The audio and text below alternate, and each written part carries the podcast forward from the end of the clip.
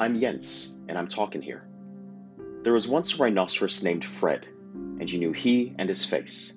He always had a bad temper, and you feared for your life sometimes when he got angry.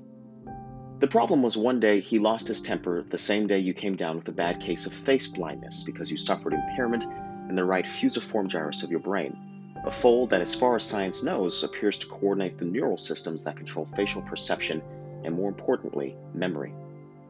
Fred has started to charge and is hurtling towards you, his giant horn about to impale you. He's a few feet away, a few inches, a few centimeters, a few millimeters. Stop the movie playing in your head just as the horn is indenting your shirt. You're still alive. Your skin isn't broken. This problem is called a gray rhino, and it's plaguing the Chinese economy.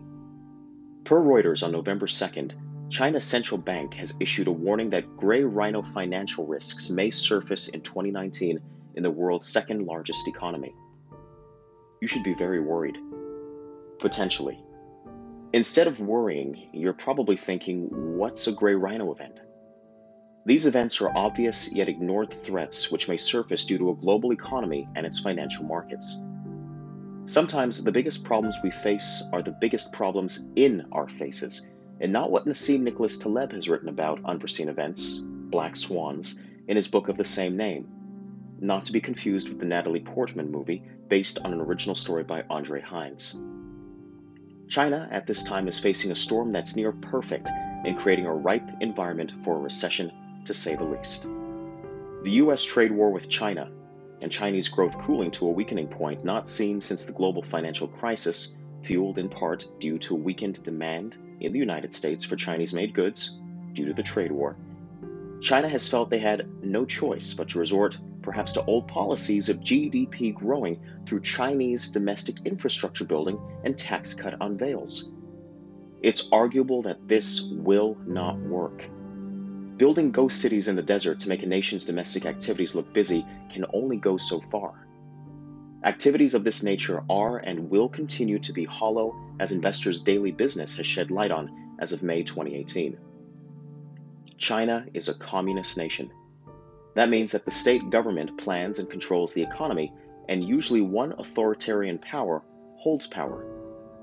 What we're witnessing is China geoengineering their own economy to colonize the investment portfolios of the world's investors and stay there, keeping their economy viable for as long as possible. Luis R. Martinez of the University of Chicago wrote a working paper titled, "How Much Should We Trust the Dictator's G D P Estimates?" The premise is that by measuring the light produced by a nation through satellite images taken at night, you can suss out a direct correlation of if a nation's estimates of how large their economies are is factually based.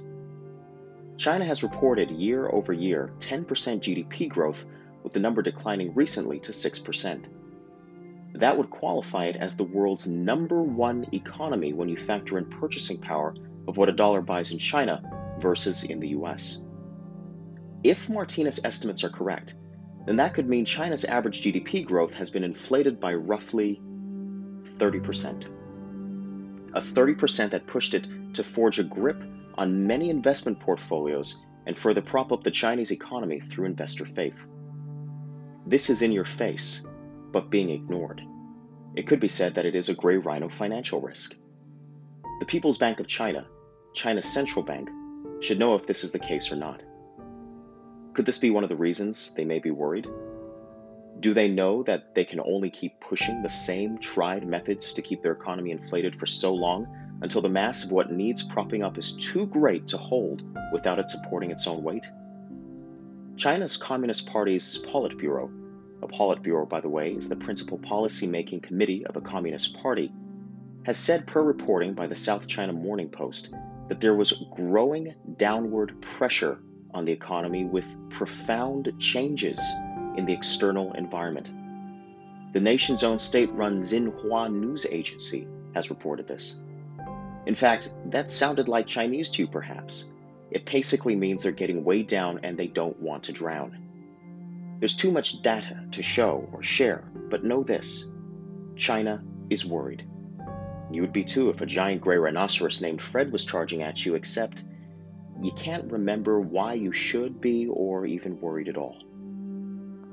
Throw into that Alibaba, the world's sixth largest internet company by revenue and can arguably be said to be backed in some ways by China and her government, is worried.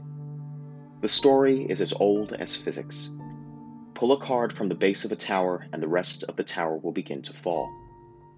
Alibaba's core business is supported by providing an online platform for small and medium-sized businesses to sell their wares to Chinese consumers. It doesn't take a rocket scientist to figure out that if the foundational companies holding afloat a behemoth flounder and China's middle class start to spend less, that there will be cascading effects on many other things. Alibaba knows and is revising down its sales outlook. To ignore or perhaps be blind to the contours of Fred's face can only lead to trouble, to say the least. Fred hurt you. An ambulance may come for you, and you might survive if the paramedics put you on the stretcher in time. Who puts a nation on the stretcher? Quod cavatiosus sapiens. Be smart. Be wise.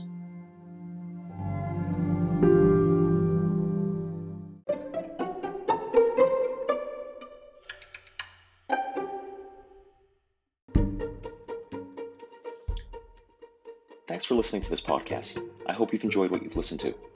If you'd like, you can download the Anchor app and leave a voice message. You might make it into the next episode.